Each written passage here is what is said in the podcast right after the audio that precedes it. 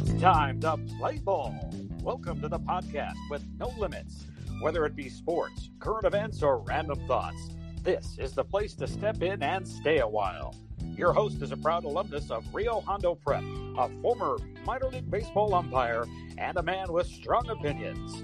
Welcome to the Get Home Safe podcast and your host, Matt Persima.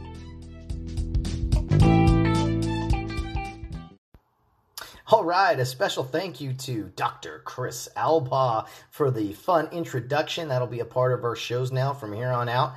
If you recognize that voice, it's the voice of Cal State Fullerton Baseball, Rancho Cucamonga Quakes. We had a great episode with him a few weeks back to talk about all of his public address announcer experiences and that was a lot of fun talking about that back then. And if you have uh, like to go back and check it out please do. So thanks again chris for the intro. We will now get back to uh, how we usually run the show. So uh, yeah thank you for joining us today and let's get right to it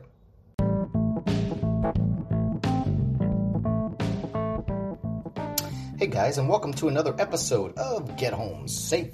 It is Thursday, May 21st, 2020. Thank you to Bill Barnes for his fun episode yesterday. Had a lot of fun talking with him. I have this quick little uh, email exchange I'd like to send you. I am a member of Riverside County, and I just love our sheriff. He's great. He uh, spoke to city council not too long ago about some of the things that he was not going to do as a sheriff and have his law enforcement arrest people for just going about their business. So that kind of got me intrigued by him. But I saw an email exchange that he posted uh, recently that uh, I, I, had to, I had to uh, share with you. Uh, this is Sheriff Chad Bianco. Hope I say that right. But this is an email he received. It says, "Dear Sheriff Bianco." As a community member, Riverside resident, and concerned constituent, I am asking you to immediately release all those incarcerated in Riverside County jails and determine, excuse me, detention centers to prevent the further spread of COVID 19. Limited testing, lack of medical supplies, and understanding of medical professionals, and inability to follow the CDC's guidelines for social distancing make incarcerated people our most vulnerable community members. Of the nearly 4,000 members in Riverside County jails and detention centers, almost 60% of them were there because they can't afford bail. While San Francisco, LA, and Orange County have released thousands of people from their jails, Riverside has failed to act. As a result, at least 160 people inside Riverside's jails and over 70 members of the Sheriff's Department have tested positive for COVID 19. Jail should not be a death sentence, and maintaining jails as a hotbed of disease endangers everyone in the community. As an elected official and a leader in our county, you have the ability to save the lives of thousands of people from the current outbreak of COVID 19. I am urging you to act now. Provide the safe release and re entry of our incarcerated loved ones and release Riverside. Sincerely, Adriana.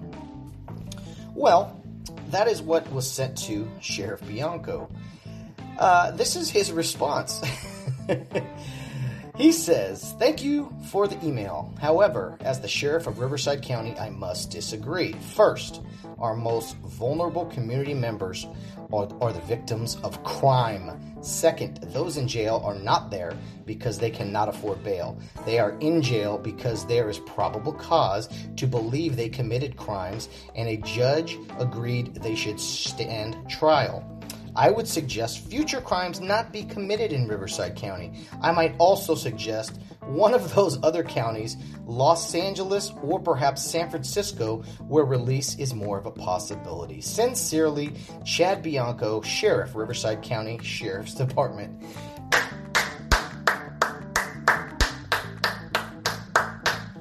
Well said, sir. Absolutely. I applaud you. I applaud your staff and all the great work you are doing. I have one question, and that is to Miss Adriana, whoever you are out there. If we should release some of these uh, people incarcerated, do you have room at your house? I, I think uh, they should uh, I don't know if you have guest rooms or not, but but it sounds like you are all in favor of hosting some of these uh, people to uh, get out of incarceration and maybe come to your house. Um, I, I, think it can be arranged. I, I, think Sheriff Bianco maybe could could have it arranged. So that is my thought today, guys. For a random Thursday start to our program, I saw that I had to share it with you. Uh, yes, Miss Adriana, I hope you're doing some spring cleaning and you are clearing and making way for some uh, for some guests because I doubt the sheriff will release anybody. But you know what? It's it's an interesting uh, thought, isn't it? Uh, this is that is once again a person who is speaking or writing in this case without thinking.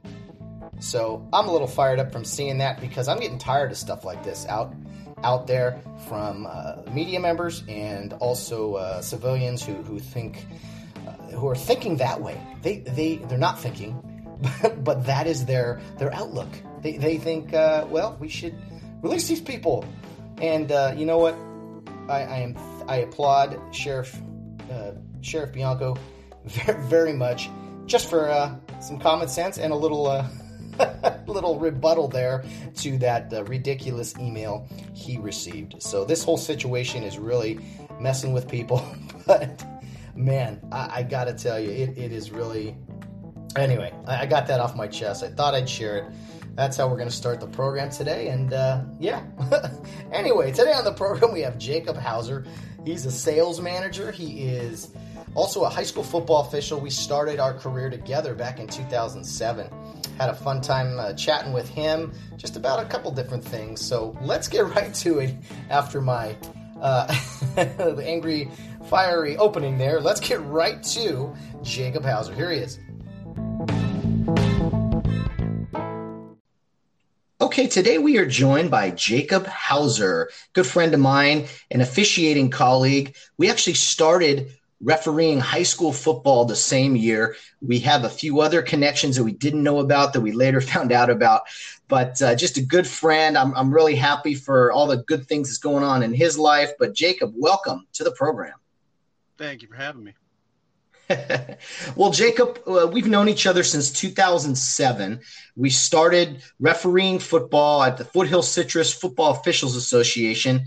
We, we went into that room, the first meeting, and, and we did not know each other, much like we didn't really know anyone in that room. But, uh, you know, it's, it's something special to be said about guys you started the craft with. And, as far as uh, you know, everyone else kind of gone on, on, their their own ways, and, and I know remember a few guys from that class, but you and I were, were two guys that kind of did it for for a while. Yeah, yeah, it was. I think there were what fifteen or so of us in that class the first year. Mm-hmm. Six guys came back the second year, and they kind of stuck around for a while, and they peeled off bit by bit uh, for various reasons. Um, and then actually, Greg Adkins is still around, so Oh yeah, yeah, yeah. Greg. He, he left for a while. He came back. Yeah, yeah. No, it's it's uh, you know it's it's interesting the guys you come across, and then yeah, football officiating or any officiating for that matter is is interesting. Where you do it maybe for a short time, or you know you leave, you come back. That's just the uh, the turnover rate is is pretty high just because guys have uh, other things to do in their lives and their jobs and everything. So officiating doesn't always fit in its place. But Jacob, what, what can you tell me about why you started officiating football? You know, I uh, my brother and I both thought it would be kind of a cool thing to get into while, while we were even playing in high school. We were thinking, you know, how do you stay involved? We're not going to play at the next level. Coaching would be fun, but man, you got to be a teacher or self-employed to have that kind of time. so, you know, officiating would be cool. And uh, I had a good, fr- well, I still have that good friend, and she had a couple uncles that were in the game, and she kind of she gave us one of their contact, one of their uh, one of the guys, one of her uncles. She gave us his contact info, but we never had the balls to kind of step up and reach out. and uh, it wasn't until man, it was just after I graduated from graduated from college. I was at my first job selling suits. And this guy came in and he uh, he needed a sport coat. So I, oh, what's it for? And he said, oh, you know, I, it's it's for travel. I'm a I'm a football official. I said, oh really? A, a college football official. I said, that's that's awesome. What what conference? And he said, oh, I'm working in the Mountain West.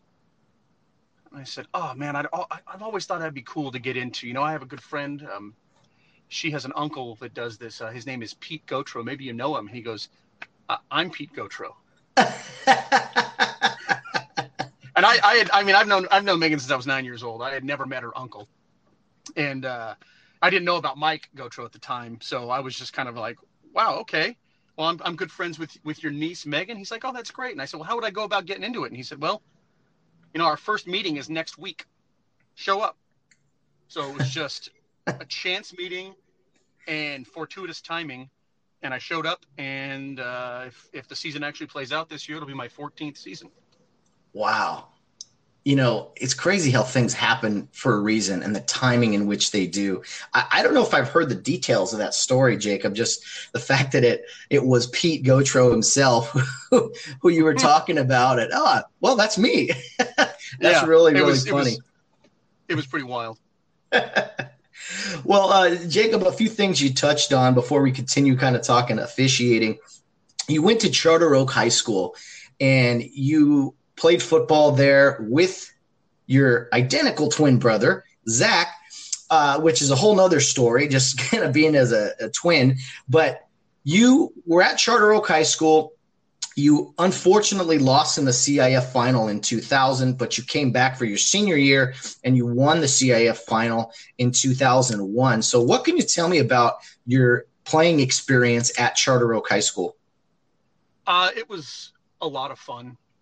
We, uh, I mean, of course, the late great Coach Farrar, kind of, he was he was the the godfather, if you will. He led the whole thing, and they had the the tight coach, the tight knit coaching group, the same coaches forever. I mean, you figure on Dom had been there since 91, 92. Uh, Roger Lehigh, the defense coordinator, had been there since about the same time. So they had the same group of guys. And back then, it was they, they were together for 10 years at least. And now, I mean, Roger just stepped away from coaching two years ago. So it's just that, that kind of uh, cohesiveness, the longevity that they they were all on the same page, all working toward the same goal. And we we didn't have any uber talented players either. It, it out of my graduating class, I don't think anybody got a ride anywhere. So a couple of guys ended up playing at JCs or playing uh, D three ball, but nobody got it. We were just we just played hard and and tried our best, you know. And we just and a lot of the guys played. A lot, of the, a lot of the guys grew up together. I didn't play uh, organized football till I was a freshman. Mm-hmm. But a lot of these guys play JAA together, and uh, so there was just a, a, lot of a lot of guys were good friends going back. I mean, neighborhood kids, like it, like you don't see much anymore with all the transfers. So everybody just worked real hard, and and it was just a lot of fun. And losing that championship junior year was it's no fun to lose, but it made winning senior year that much sweeter. Yeah, definitely. And, and tell me, Jacob, you know, both of those games were against Los Altos, and the, that was a huge rivalry back in the day. Charter Oak's gone on and, and, kind of been the more successful program since then, but those are some really good Los Altos teams. And you lost in 2000 to a team that had probably one of the best football players you've ever played against in Shaun Cody. So, what can you tell me about what it was like facing him that day? It, you know, it was funny. We, we, we were we you know we watched film leading up to the game because we played him in league um, during the season and watching the film and you and, and he, all the hype the hype surrounded him and you're looking at him and, and we're all trying to tell her yeah he's not that big oh he's not that he doesn't look that like he's that much of a beast yeah. and then I remember he because he was he would play defensive end and tight end and he got tackled on our sideline uh, on one particular play when they were on offense, and he jumped up, and I, I'm six feet tall, and I just remember looking up at him, like up and up and up, and his arms were as big around as my head, and I was like, oh, he's he's no joke.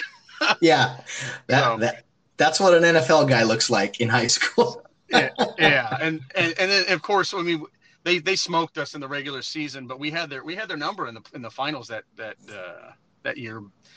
Went up when, when I think we went into halftime up by a point, and uh, when they came out, Shaun Cody wasn't lined up at tight end anymore. He was lined up at fullback.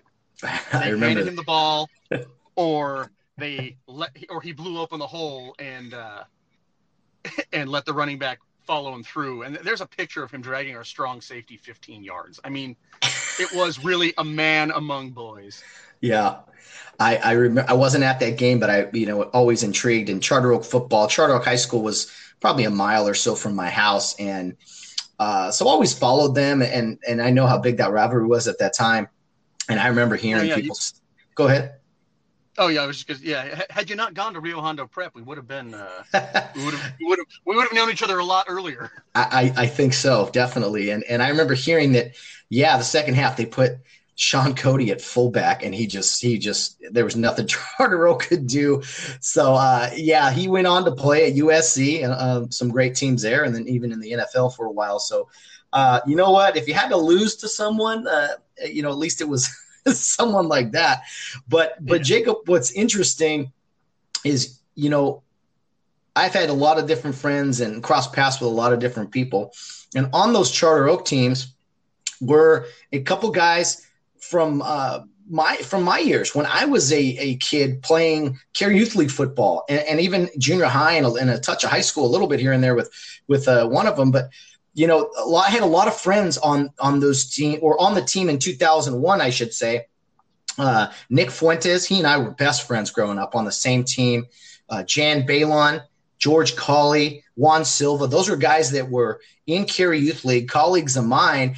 And I went and watched your guys' games uh, some of those years, specifically your senior year, and, and was following those guys and watching because they were they were buddies, right? And and I remember going to watch the championship game your senior year, their junior year, and it was at Mount Sac, and I want to say it was like seven to six or something like that. Seven, Wasn't there? it was seven to six final. Yep. a, bl- a block extra point made the difference. I remember it. And then was there another field goal attempt late?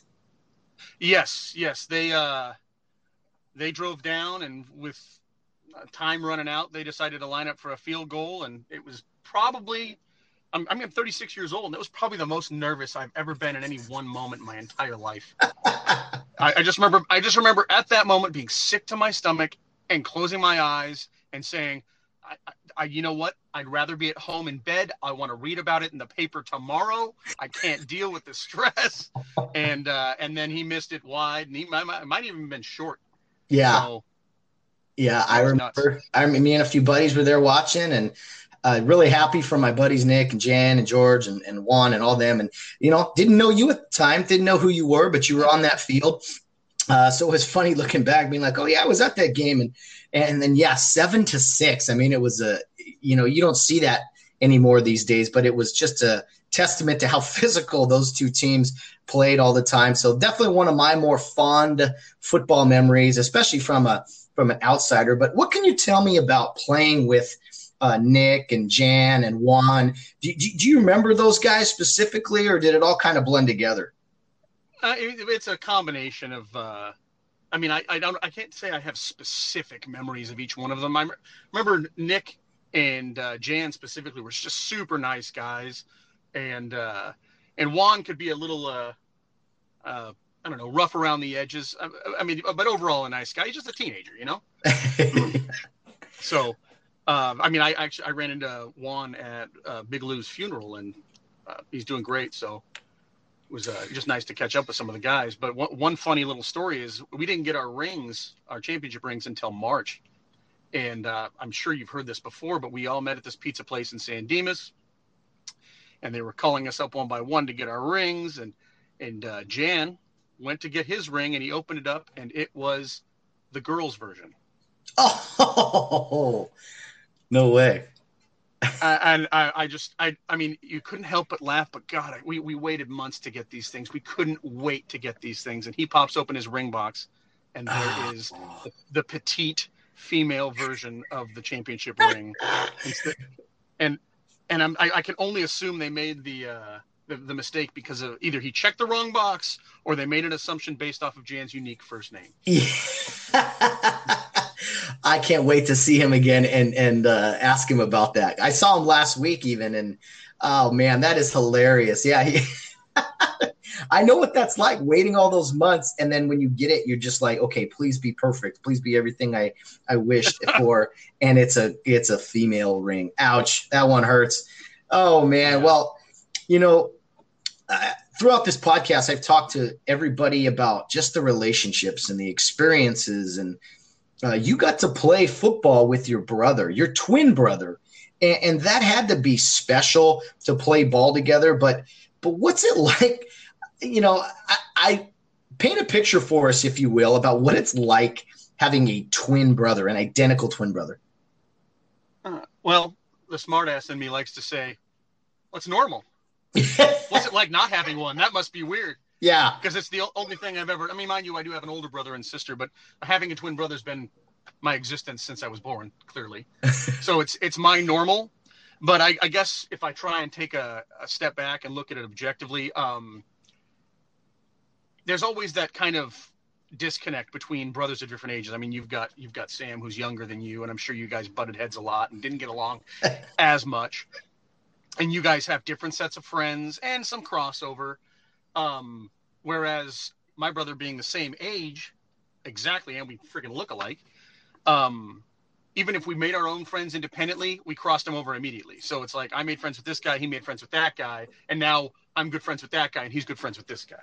If that makes sense. I mean, and and then you've got a built-in best friend because he's there. This you're you're into the same stuff, you do the same things and it's it's just kind of a i guess different in that respect there's no there's no clash of personalities. There's no he's the quiet one he's the loud one. We're both very similar. If, if the only thing that i would say is different is our career paths have, have diverged. So um, he's been affected in that in his profession now it affects him differently than than mine. Yeah. Affect me i guess.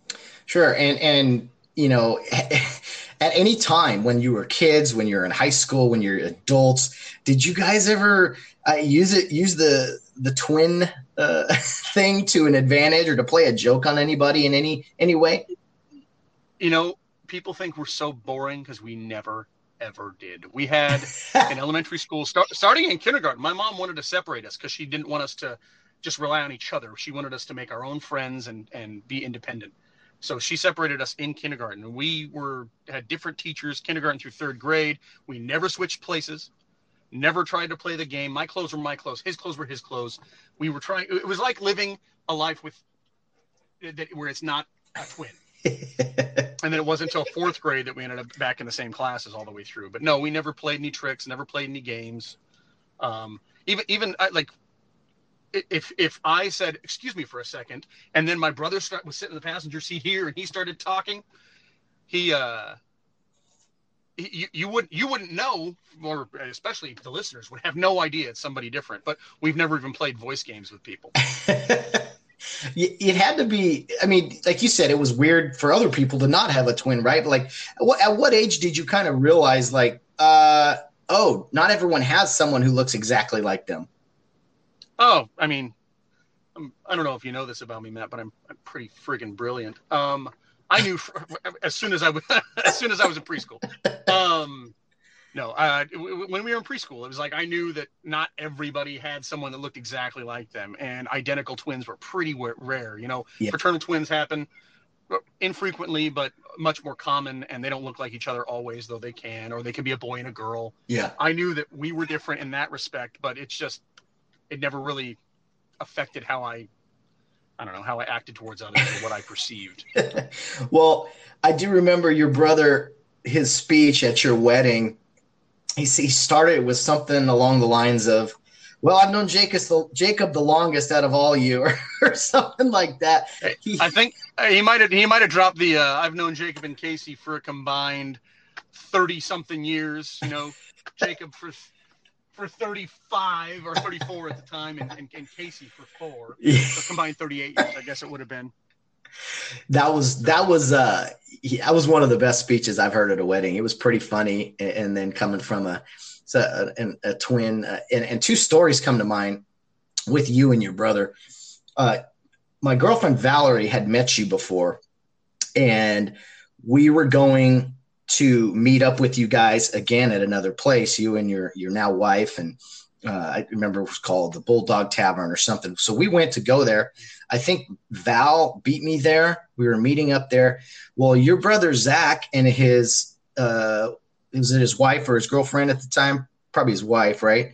Um, she they were sitting over somewhere in the middle of the room or something. And so Val get, Val arrives early and she sees who she thinks is you, Jacob, and she goes over and she starts almost like hugging on Zach to be like, "Hey, good to see you again. Uh, this is great." And Jake or not Jacob, Zach is trying to like re- recoil, and uh, the the look the wife was giving uh, Zach it was just an awkward situation. Val thought it was you and had to explain to uh, the, the wife that uh, no, this is Jacob's friend, and I had not told Valerie that you had a twin brother. So it was kind of funny to hear about. See, it's uh, it has definitely caused. I don't want to say a fair amount of confusion, but it's caused some confusion over the years, um, where people have thought I was him, and people have thought he was me, and it it it, it can be really odd when you're out in public and you're maybe at a bar or at a restaurant or at a grocery store and someone goes, "Hey, how are you?" and I'm like, like thinking, uh, I do not know you. Who? And, and, I mean, mind you, I've been a twin my whole life, so it's like it, it's I don't know. It still kind of catches me off guard, but you just kind of go, I don't. Do I know you? Or pe- or people start eyeballing you.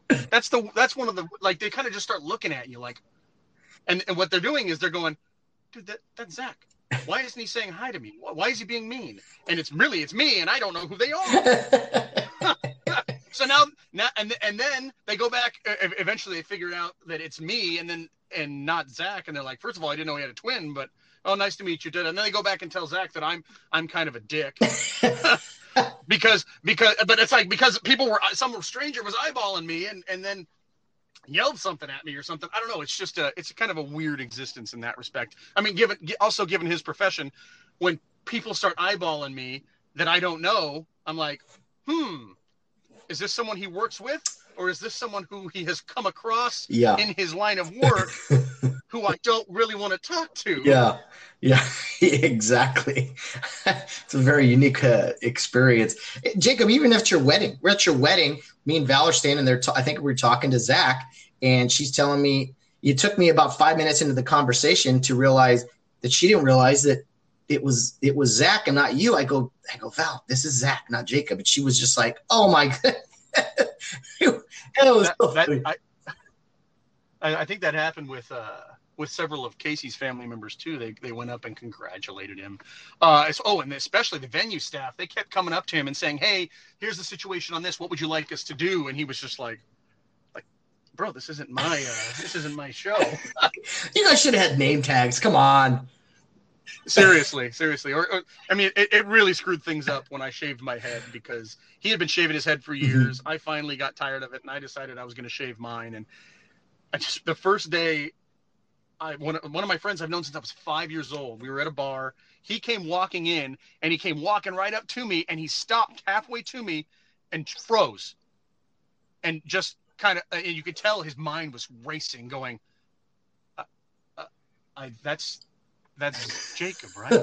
and it's like I've known this guy since I was five. We are very close, and he doubted himself oh yeah, man, I, I, love it, man. It's it's something uh, we joke about, talk about all the time, and uh, yeah, it's a unique thing. And and I, it even took me a couple of years to realize that you had a twin brother. And when I saw him the first time, I was like, oh, that's that's not the uniform Jacob usually wears. Uh, that's the that's definitely different. That's not him. But uh, oh, fun stuff, man. Yeah, today actually is my brother's birthday. Uh, we are not twins, of course, but uh, yeah, having a brother is special, and I gotta imagine having a, an identical twin is is really special. Yeah, it's uh, I don't know. I I guess I like the uniqueness of it, but it's all I've ever known. well, Jacob, after high school, you you went to college, Cal Poly Pomona, if I if I uh, if I remember correctly. You you graduated yep. from there. Tell me about your college years, and then eventually uh, going into uh, the line of work that you did after college. Okay. Um, well, went to Cal Poly. Actually, I went to Citrus for two years, then transferred into Cal Poly. Good man. Um, and it's a commuter school, and it was like, well, how, how are you going to get the real college experience if you go to commuter school? It's like going to Citrus, but now it's in Pomona instead of uh, instead of Glendora. And I mean, you, you, look around and you you park, you walk to your class, you walk out of your class, and what is everybody doing? They're on their cell phones because they don't. You're not making friends. You just get back to your car and you Yeah. leave. So I ended up joining a fraternity. I never thought, I, I never in a million years thought I would do such a thing, but uh, ended up being nuts. I ended up moving into the fraternity house, parties, and had a great time. My uh, my academics suffered a bit from it, but uh, it gave me kind of that experience. I guess I was longing for, and uh, I got some lifelong friends out of it. And uh, studied political science with the goal of going to law school. And it was I had already taken the LSAT. I was submitting all my documents to the law school admissions council, and kind of started to look at things objectively, and started thinking about the amount of hours I was going to have to work once I finished law school if I passed the bar, and the amount of money I was probably going to start making, and how much money I was going to owe in student loans. And I kind of took a step back and said, you know, I'm going to have to put these thoughts on hold. Mhm. And I had, and I mean, I keep talking about my brother's profession. I mean, it's not a secret; he's a police officer. And so I was seeing the fun he was having. I've made friends with some of the, his coworkers, and they just seemed like they were super cool dudes and having a great time. And I was like, you know, I, I could go into this. So I started applying after I graduated instead of going to law school. And uh, it's a, I mean, it's a process. And I was kind of taking, it's kind of slow playing it at first. And, and in hindsight, that was probably a mistake because guess what happened in 2008? I graduated in 07 and in 08, of course, the economy tanks. Mhm. And instead of 20, 25 people going for three or four spots, now you had 200 people going for three Yeah. spots. And of those 200, 15 or 20 of them are already police officers. So they don't have to put them through an academy. They don't have to train them. So I, uh, I, I, I was dragging that. I ended up taking that job at Men's Wearhouse just because it was like, oh, this will be a, a short gig until I get picked up by a department. And I did that for three and a half years and then kind of fell into this job I'm in now. You know, I, I had an ex girlfriend whose brother worked at uh, the company I'm at now. And he said, hey, you know, come, if you want to get out of retail, come come here and uh, do this.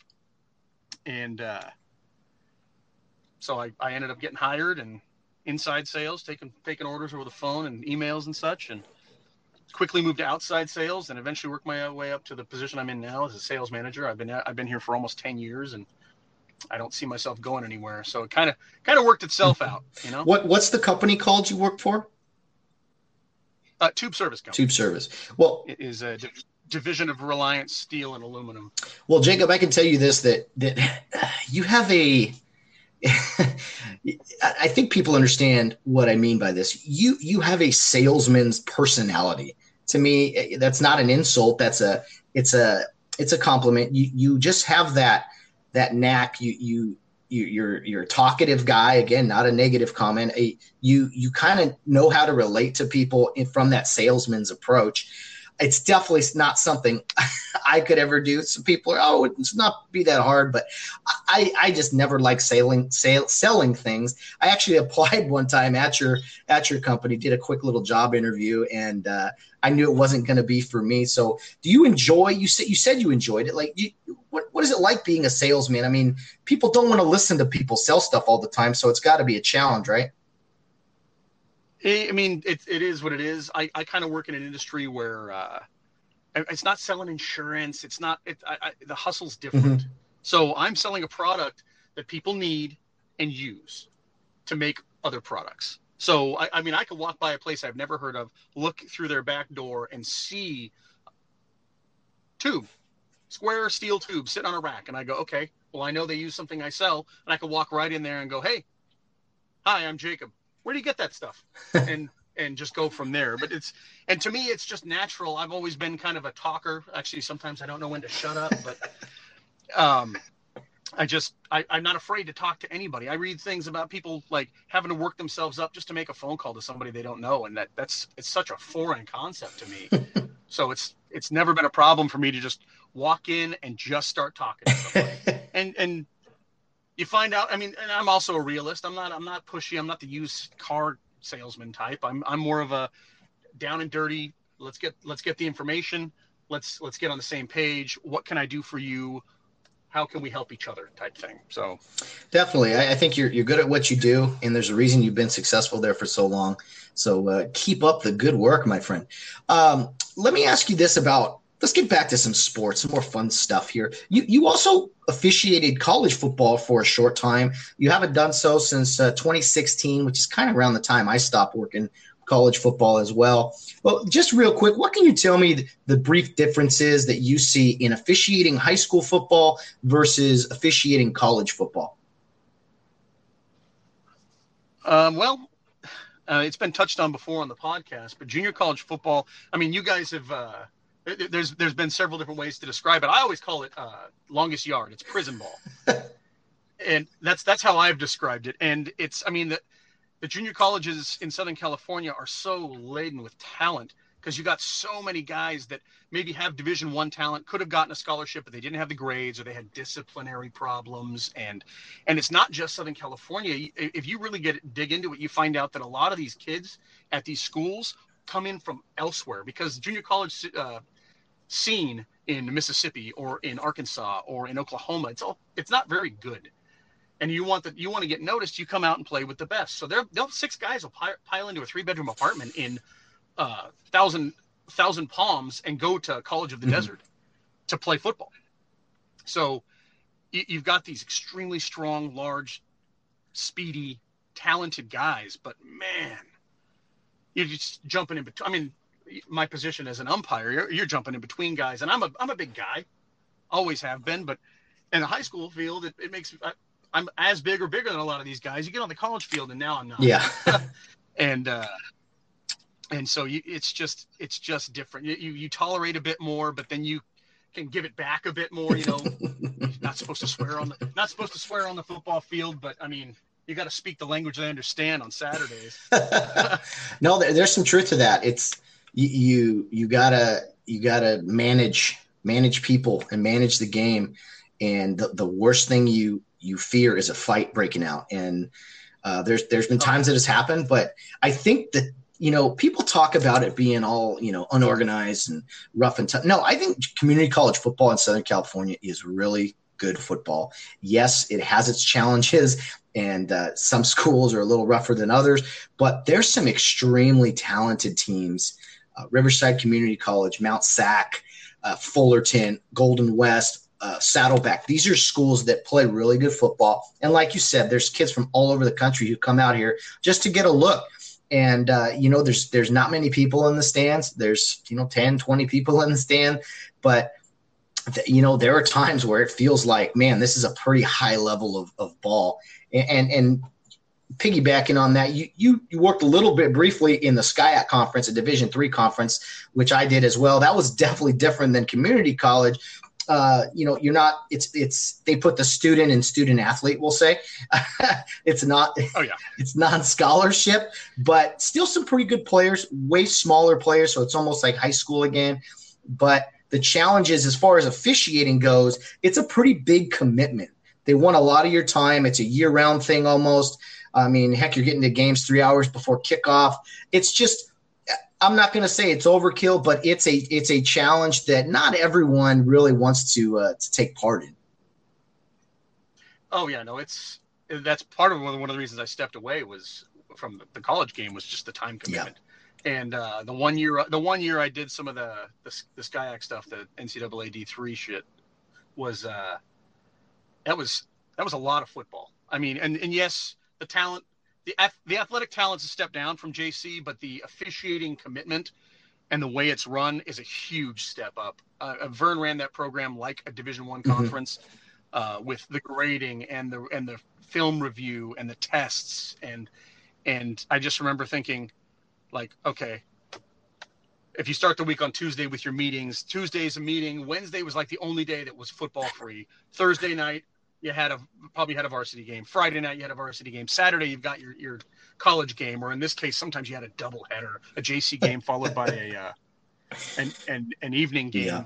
and then uh, and and then Sunday you're watching NFL football, and then Monday you're reviewing your film and sending in your game report, and then you're back to the meeting. So it was literally one day where there was no football at all was Wednesday. so come come uh come Sunday mornings, it's uh, come Sunday mornings when when Casey's like, so what do you want to do today? You want to go to a, a, a local sports bar and watch the game, or which games you want to watch? And I'm just going, can, can I? Can I just like not watch football? Yeah. It was it was almost it was almost too much. So uh it, yeah, it was it was it was trying, and I mean, if that's if that's the life you want, I mean, uh, there are guys out there who put in their heart Yeah. and soul, and it becomes their their. I mean, it's their, both their passion and it's like a job. More power to them. Um, but I, I do it because I enjoy it and because it's Yeah, fun. got- and when when it stopped being fun at the JC level, when it was like, I, I, I to be honest, I just wanted my Saturday Yeah. back. I wanted to sit down in front of the TV, watch some of those Big Ten games and SEC games in the morning, and then the USC game would come on in the afternoon. I could just watch it and enjoy myself, as opposed to going, well, we got a six, I got a six o'clock kick in Bakersfield, which means I got and I got to be there two hours before, so I got to be there at four. It's gonna take. I got to leave at one. I'm not gonna get home until midnight. Yeah. It, d- you know what? God bless the guys that that love it and do it. And and I loved it. I did it. I'm so glad I did it.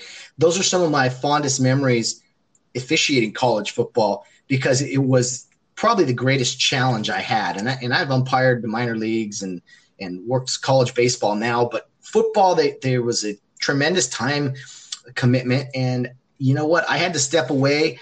I, I may, you know, maybe consider going back. But you know what?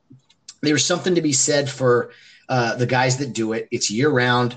You know, there's a lot of buildup. I just remember on Saturdays, like, just get me to kickoff. Like, all this extra stuff we've done. Like, let's just kick this game off so we can lock in. And I'm tired of talking about officiating. Let's get out there and do it. You know, so I miss it a little bit. But I also, Jacob, I also like you have been very grateful with my Saturdays, my Sundays. I work at Fox also, but but I enjoy just being home and watching football. Because yeah, there was a there was a stretch there too where I was getting a little burned out as well. So I know exactly what you're talking about. Uh, stay, staying on the football topic, uh, you know, I will I will defend you in case anyone uh, wants to call you a front runner. Jacob is a Kansas City Chiefs fan, and he's been so a long, long, long, long time uh, very long time. His twin brother was a Buffalo Bills fan. I don't know how those two, how those two unique uh, fan fan uh, followings started. So, can you please tell us a little about how each of you chose your your uh, prospective teams? Okay, well, in uh, when it comes to having a team, any professional team, I, I think it kind of goes in the order of you defer to your your region, your local area Yeah. first, and uh, barring that, you defer to your parents. So, I mean, and you you've met my my good friend Tim. He grew up in Glendora, but he's a Bears fan because his dad's a diehard Bears fan, and their and, and his dad grew up outside of Yep. Chicago. Well, for me, my dad's favorite team was whoever was playing the Raiders. that was it. I love it. He he he, uh, he he he his favorite thing to do was hate the Raiders. So he he's his favorite team was whoever they were playing that Sunday. And uh, so and, and my brother and I didn't really care about football until we started getting into about eight or nine years old. And uh, so we start paying attention. Well, can't can't be a Raiders fan, L.A. Raiders fan. That's that's forbidden. um, and, and no knock on you and your family, but the Rams were kind of a joke in the mid '90s. Yeah, so, yeah. uh, so it was like, well, who are you going to latch on to? And I mean, I guess you can call my brother a front runner because he latched onto the Buffalo Bills, and that was the uh, that was the Marv Yeah. Uh, Jim Kelly, Thurman Thomas, Bruce Smith era. That was their four four consecutive Super Bowl losses era. So he kind of latched onto them, but he's never abandoned them. He stuck with them through some god awful Oh yeah. seasons. So more more power to him. But when you're you also can't judge you, you can't judge an eight or nine year old for, for being a front runner. They don't know any better. They don't know they don't know the term Yeah. bandwagon. Um, and I I kind of gravitated towards the Chiefs uh, for two reasons. I, I remember seeing a play. Now, mind you, this is uh, 93, 94. It was when they were just bi- picking up all these future Hall of Famers in the twilight of their career under uh, Marty Schottenheimer Marcus Allen. and uh, it was and Marcus Allen from the Raiders. They picked up Joe Montana from the Mhm. 49ers. And I remember Mar- uh, Joe, watching Joe Montana do it was a fake quarterback sneak at the goal line. He dove into the pile, took a step back as everybody piled up, and he kind of just ran around and skated in. And I and little eight nine year old me thought that was the coolest thing I'd ever seen. And and and and, and make fun of me all you want. I was eight or nine years old. They were also the only team in the NFL and still are that wears bright red, not a more subdued or muted red like the 49ers or the Cardinals or the Falcons or the Bucks. It's the only one that is like a bright fire engine red. and that was my favorite color. So it was like I saw that cool play by Joe Montana. They're wearing cool jerseys, and I just kind of latched onto them, and and I've stuck with them ever since. I've got in my pocket, I've got a, a, a bottle opener on my keys that was given to me uh, Christmas of '94, and it's a Kansas City Chiefs bottle opener. I love it. I've and people people say, why why do you what, who was giving you a bottle opener when you were ten? like my my sister, and because you could pop a soda yeah. with it. or, or I could pop my dad's beers. there you go. So, well, uh, d- so yeah, I've been with him ever since. Well, well, well, Jacob. And, uh, breaking news here. Uh, I myself am a, am a huge Kansas City Chiefs fan as well. Two Sundays a year when they play the Raiders, both of those games, I am a hardcore Chiefs fan. So, yes, to all my Raider listeners, if you're out there, uh, I love the Chiefs beating the Raiders. It is a, a, wonderful thing. So, please, Chiefs, do it twice next year. That would be fantastic. but uh, we can only we can only hope. I, would like I'd like him to to win about sixteen yeah. games. well, you know what, Jacob, you you only needed to win one last year that really mattered, and you, you did it on Super Bowl Sunday. Uh, not you, of course, but but the Chiefs did. Uh, yeah. You know, you had to be, you, you, know, cards on the table. Jacob married a, a young lady in Casey who is a, which is hilarious, KC. Uh, those KC, and now he's a KC Chiefs fan. A uh, little pun there, but uh, she is a New England Patriots fan, which you know I, I, like her a lot, but you know I don't quite get the whole Patriots thing. Like, okay, you, we're nowhere near Boston. Tell me the story. In, in her, in, in her defense, she latched onto the Patriots, and yeah, I guess you could call her a, a, bit of a front runner too in that respect, but it's it doesn't count because she did it out of spite, and it was. God, what year was the Super Bowl between the Patriots and the Green Bay Packers when Favre got his? Ninety. First? Was that ninety-seven? 96 season, I want to say, and it was the 97 Super 90.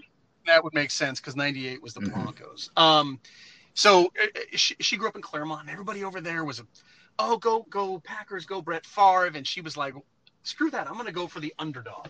So she said, I'm going to go for, for these Patriots. and that, I was, what was it? What, was Bill Parcells their coach at the time? Parcells. Carroll. Okay. Yeah. So Parcells and Drew Bledsoe mm-hmm. was the quarterback. And so she kind of latched onto him and she, and she just stuck with him. Now she didn't have to wait very long for success, no, they, they and then she got to ride yeah. the success train for 20 years. were the underdogs, but but she's she's stuck with him, and and uh, everybody's giving her a ration because Brady just went to the Bucks, and she's like, "Listen, I enjoyed watching Brady as a Patriot, but if he's not on the Patriots, I don't care about him." so she has that Boston fanhoodness at heart, man, with that kind of attitude. it's like, okay, I mean, yeah, yeah. he won six yeah. Super Bowls. Screw him. We don't need that guy anymore. I'm like, okay. Wish him well. How about that? Uh, well, K- Casey is is a fun person to watch football with. Uh, you two, the past two years, have had some pretty intense rivalries in the AFC Championship games with New England playing uh, playing Kansas City. Um, you know, and and the Chiefs finally got over the hump, man, and got to the Super Bowl. And you had to be just a, a, a mess last Super Bowl Sunday, especially down by what ten points with uh, eight minutes left or something. I was, yeah, I was, I was a wreck more so in the Super Bowl than the other two games. But I mean, the Chiefs had to play from behind in all three playoff games. So, I, it, the first game, I, I, I'm used to things not going my way in the playoffs. Um, I remember a few years back when they had a big lead on the on the Colts, mm-hmm. and the Colts bounced back, and then they Luck fumbled the ball, caught the air, caught the ball out of midair, and dove across the goal line for the go ahead. That was the type of luck I was used to. So when when the uh, Texans went up big in that first in that first uh, in the divisional round, I was just like, well, this happens. But then I there was also part of me that goes, you know, This is different. You got Pat Mahomes. He's a magic maker. Let's see what happens. And uh, and it played out, and the same thing the next week uh, against the Titans, and uh, and then again. I was getting, but I, I was really sweating it because wait until the fourth friggin' quarter to do it. Well, I, I couldn't sit down. I couldn't breathe. All I could do was drink beer and watch. Sometimes that's all we can do, Jacob. I, uh, you know, and, and, hope for the best because uh, we have no control. We can't. We have no control over the things. And you know, I, I was really happy to see your Chiefs do it. I know it's been a long time for Chiefs fans. They did it against the 49ers, which I was definitely rooting against because I have a lot of 49er friends. And as a Rams fan, uh, you just hate the 49ers. So I was probably cheering about as much as you were. I was losing my mind because I was just like, there's no way. There's no way this is going to happen. And then when they flipped the script on them, I mean, that was one of the coolest things I've ever seen. And I, as a someone who's been loyal to your team, I, I I felt so happy for you. So congrats on that. No one can uh, can take that Super Bowl from you and your fans. Uh, you know, who knows if it'll happen again soon, but you got a good team, and, and I was really happy that you finally got to experience that Super Bowl victory. you there? Okay, sorry. I, I He's speaking. Yeah, I'm here. Yeah, no, it was uh it was it was a lot of fun. It was a lot of fun, and I, I didn't drink myself into oblivion. I definitely did take Monday off, as I've done for I don't know how many years now. I call it Super Bowl Monday, but it was uh it was it was awesome, and yes, hopefully we can do it again. yeah, yeah, we'll see. And and you know, just real quick, as we we probably wrap this up here soon, but you know, Jacob, uh, you are you uh I don't know how to phrase this exactly. You you let's just call you an you're an amateur bartender. You you like to you like mixing up different cocktails. You're not just your standard kind of boring, hey, you know, whiskey on the rocks kind of guy. You you like trying and mixing up different things. And where did you where did you get this interest and just just want to always I, like I don't I don't know, know try something I was new. Thinking about that the other day, I'm like, how did I go down this path? And I think it partially started with me getting into whiskey. I always tr- wanted to get into whiskey because I heard such good things, and I just couldn't like stomach it. It just was gross. And then I don't know if my palate changed or if I grew up, but I eventually started getting into scotch and trying different things and going, oh, I, I kind of like this. Oh, this is interesting. So I started to kind of do that. And then I remember being out in Fullerton, of all places, and a buddy of mine who independently got into the same type of thing as me he ordered an old fashioned at the bar, and it was a crappy Fullerton dive bar. And I'm sure he got the dive bar old fashioned, which is smash an orange and a, and a cherry in there, throw a couple of things of bitters, some cheap bourbon, and some ice, and here you go. And I remember taking a sip and going, "That's an interesting flavor. I want to look into this." And before I knew it, I, I don't want to say I went off the deep end, but man, I started chasing, kind of chasing that that cocktail unicorn, so to speak. I, I started getting more and more into the nuances and the various ingredients. And uh, yeah i mean don't get me wrong whiskey on the rocks is great. I keep bourbon and i pour it over a big rock and, and enjoy it. And i can enjoy a gin and tonic with anybody. But uh man to delve into the the deep the history of and the unique ingredients and then go find the cool bars that do these drinks and the creative bartenders and and it's it's a it's a fun experience to do that Yeah, to me, you've always been a guy who wants to go find that unique spot that's maybe a little older, that maybe not many people know about. It's just a unique experience to go there and gra- grab a quick drink or something. So, what what are some of the places you've gone to in LA or, or wherever you've gone that are some of the places that stick out to you as kind of a cool uh, cocktail, true um, cocktail well, lounge? The, the speakeasy thing kind of really took off for a while, and I, I'm I don't know. I feel like it's overplayed at this point. But what's really cool is not so much the hidden bar, but the uh, the bar that's making the really cool drinks. And I think my first real experience with that was in downtown LA, and it was a true kind of had a speakeasy feel to it. it was uh, the Varnish, which is the Cole Sandwich Shop on Sixth Sixth Street. It's kind of the mm-hmm. rival mm-hmm. to Philippe's. They both claim they invented the beef dip. Cole's they, Cole's has a bar right up front. It's called Red Car Bar, and they make fantastic drinks. But uh, we had I read about this place called the Varnish and I kind of wanted to f- see what it was all about. So I went down with some buddies, and we couldn't find it. we walked around the block. We didn't know where it was. We finally asked the doorman at the place next door, "Hey, where can we find the varnish?" And he said, "Oh, it's in the back of Cole's." And Cole's wasn't even open. Like when I say open, they weren't serving. The, the bar, the red car bar wasn't open, or at least it didn't seem like it was. The uh, there was nobody in there. The lights were out. The, the, nobody was serving food. But we kind of walked through quietly and walked to the very back, and there was this door, and you could kind of hear some muffled sounds on the other side. So I pushed it open, and sure enough, there's this bar, the Varnish.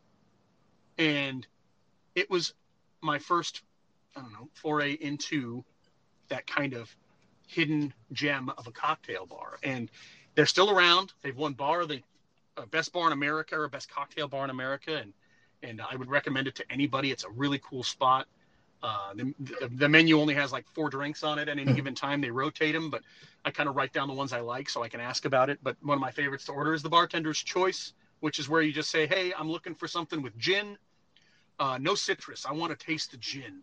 Like, and then they and they go perfect, and they take that back to the uh, their expert bartender, and the bartender goes, "I got just the right thing," and they they bring it out. And one time they they said the bartender couldn't decide, so he made two. This one's on you, and this one's on us. And I was like, "Oh." So and and uh, yeah, that's and, not bad. the more I learn that's about pretty it, cool. the more I, and I like to sit right at the bar and chat with the bartender and pick their brain and learn about cool stuff. And before you know it, you start talking to these people, getting them to talk. You, I, I, I'm I'm just an amateur, so I throw around a few things that I know or I've learned, and and they go, well, here you got to try this. And you know what? Have you ever heard of this? Here, let me pour you a little sample. And next thing you know, I've gotten four, four or five little tasters of things and a free cocktail. And just because I'm chatting and I'm learning about this stuff on the on the side. So it's it's it's it's a lot of fun. And, Sure. Yeah. You know, oh.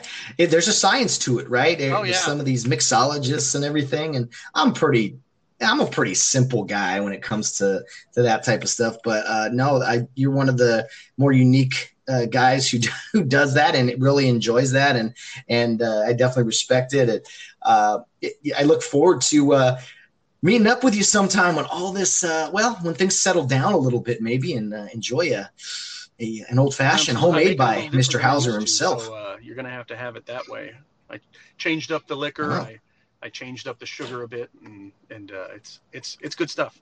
So, but yeah, it's it's well. I definitely yeah, I know it's it's trust a you. lot of fun. It kind of it shaped our travels. It's it's uh it's I would recommend it to anybody if you if you kind of just start light and kind of see what's out there, and, and next thing you know, you're going to be chasing that unicorn just like me.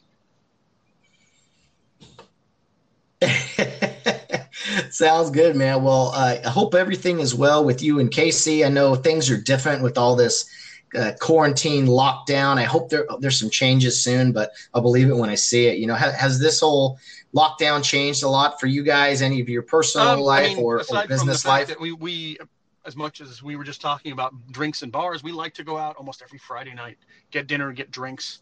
Um, sometimes a Saturday night. We now we can't go out, so uh, our at-home liquor consumption has gone Yeah. up a little bit. Um, and then and then we're we're just preparing homemade meals. It used to be once a week. We made sure we made one nice dinner and at, and sat at the dining room table and ate it. And now I we do it at least six nights a week with a homemade. And we, we, we do take out maybe one night a week, but uh, it's so there's a lot more home cooking. And uh, Casey's working from home, and she loves that. And I I still come into the office most days. So, but and and business has slowed down for me, but for the most part, we're, we're healthy, we're happy, uh, we're moving right along. So Cool. Well, yeah, no, no, no major changes is, always good. I know a lot of people are struggling, and you know, you uh, you definitely learn to count your blessings in, in times like this. Uh, before I let you go, Jacob, one last comment. Uh, you're not a Rams fan by any means, but you and I talk Rams football here and there. What are your thoughts on the Rams releasing their their new uniforms? Uh, as, as a as a non Rams fan, what can you tell me? What are your thoughts? I Go like ahead, colors, speak freely. colors. Uh, the royal blue and uh, it's almost like Michigan's maize. It's it's that yellow. Um, it is a throwback to me because before they went to that kind of navy blue and bronzy gold that they kind of went to when they went to St. Louis. So it is a kind of a throwback to the the, the colors of the '90s. Um, I think that's cool. I I, I kind of agree with you with the two bananas on the helmet look. It's uh, why, why change why why change a good thing? So I, I, I disagree with that. But uh, yeah, when you were making a comment and uh, the, the, other day with your whole you know changing uniforms, I don't want to sound like an old man and all this stuff. I, I'm proud. I'm a proud old man when it comes to making changes like that. As a Dodger fan who hasn't changed, who haven't really changed their uniforms since they moved from Brooklyn. Yeah. As a Chiefs fan who hasn't changed since they became the Chiefs after they were the Dallas Texans in 1960. I, I just I, I like classic, and I, am still I, I, still miss a little bit of that forum blue, yes. the uh, the the, the uh, King's purple, if you will. I I mean, as much as their uniforms are cool, I, I when I first started following them, it was not back in the old old days, but it was. Um, back in the late 90s and early 2000s when they when they were wearing the white and silver and and that purple that rich purple it was it was I, I don't like change. No, I'm with you, especially uniforms. I am all for having a, a new uniform, like uh, as a special, uh, maybe once or twice a season type of thing. But I love that classic look. You talk about the Chiefs, the Cowboys, the Steelers. These, you know, they're iconic franchises that haven't changed much. So I, agree with you there. And uh, no, thank you for your your thoughts on that, uh, Jacob. It's been a lot of fun. I know you got to get back to it. So I'll let you go, but thank you for being on the program. Uh, it's it's just so much fun to catch up with people, and it was a pleasure to talk I, with you today. You me on. Um, if I could say something, I was just thinking about how every time you have someone who officiates football on, you always talk about like memories with Matt type thing, and yeah, and I and I was thinking, oh boy, what are my memories with Matt Hersema? And I, I I don't know if I get to blame Tracy McFate for this, but you and I never really got to work together that many times and maybe it's just because we worked together well, but nothing really stood out because everything kind of went smooth when you and I were on the field together. I, I think only two two of my memories, and they're God, they're so mild. We were working a game. I don't know if it was a Glendora game or a Gladstone game. It was at Citrus College, and what do they say? Like mechanics, keep the ball off the field, guys. Look crisp. Keep the ball off the field. I'm the umpire. Matt's the uh, line judge, and everybody's been relaying the ball to me real clean so I can get the ball down. And uh, ball goes over to Matt's sideline. I'm I'm separating players, and I look over there, and I can't. I, I mean, most of the people listening probably know Matt's not the tallest guy.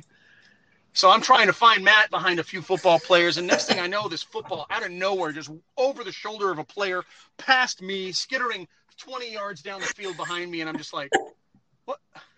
Why? Why? We're supposed to keep the football off the field. He never saw my face and he's just throwing. Ah, he'll be there. so and that, that and and, and the uh, the only ready. other one was the only time I got to work with you when you were the white hat, the head referee. I wasn't even the umpire. I was the line judge. It was at Bassett High School, and and it, it's, it's another one that is just it's just such a not it's not even a, worth a story but since it's all i've got you uh, Uh, uh, there was a long, a big high punt that went out of bounds way high in the air. And mechanically, what I'm supposed to defer to you, like you have any idea where it went out. So I threw my arm up in the air and started jogging forward, like all, and you stuck your arm up in the air. And then you pointed at me and I stopped and I gave a signal and pointed first down. And you said, and you made some comment like, that a baby, like, yeah. And, and and it was it is funny because but that stood out to me because it's like something so simple that nobody can ever get right. So it was probably just nice to have somebody that knew what was going on because I don't know. I know you get it, and I feel like I get it. So, but that's it. My stories don't involve fights. Well, they don't involve know, for, swearing. They don't involve Matt getting knocked over or me falling down.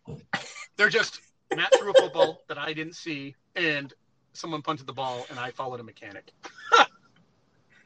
and I and we and we officiated together for over a decade. Well, it's a little. Yeah, been together in 07. Oh my goodness! No, you know what? It's it's not always uh, the big stories. It's, it's the little sorry sorry about that it's the it's the it's the little things you know that add up sometimes and yeah i definitely have a different intensity on a football field probably than other places so i was very pumped up that just something yeah. went right, you know, and had to voice my voice my approval. And uh, yeah, as far as the other things, uh, hey, I try to sling it in between defenders. You know what I mean? Let's like uh, playing quarterback. Throw, throw, back to your real throwing the ball. So. Amen, brother. Well, well, thanks again, Jacob. It was a lot of fun. Uh, yeah, good luck to you with uh, everything going on. I hope we have a football season to talk about in the fall, and uh, I'd love to have you back on And, uh, sometime. I'd love to see you out there on a Friday night with stripes on again. That may or may not happen. We'll see. We'll see for sure. Okay, Matt. Thank you. sir. Talk to you Have a soon, good Jacob.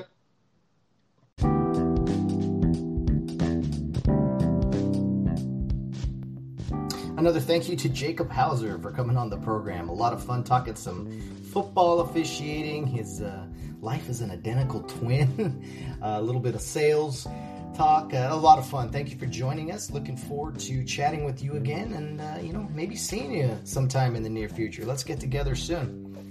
Well, tomorrow, guys, we are going to be joined by Gabe Perez. He is the owner operator of a CrossFit gym in North Pasadena. And what I'm going to do, I'm going to promote his upcoming uh, episode tomorrow with uh, the, the picture, like I always do, the evening before. But I'm also going to put out on the Facebook page the, we'll call it the commercial he did with, with a couple other gym um, owners and operators. So uh, just get you idea, kind of uh, face with a with a voice, but but also get just get an idea of kind of the, what he's going through and what some of these other uh, gym owners are going through. Small businesses, of course.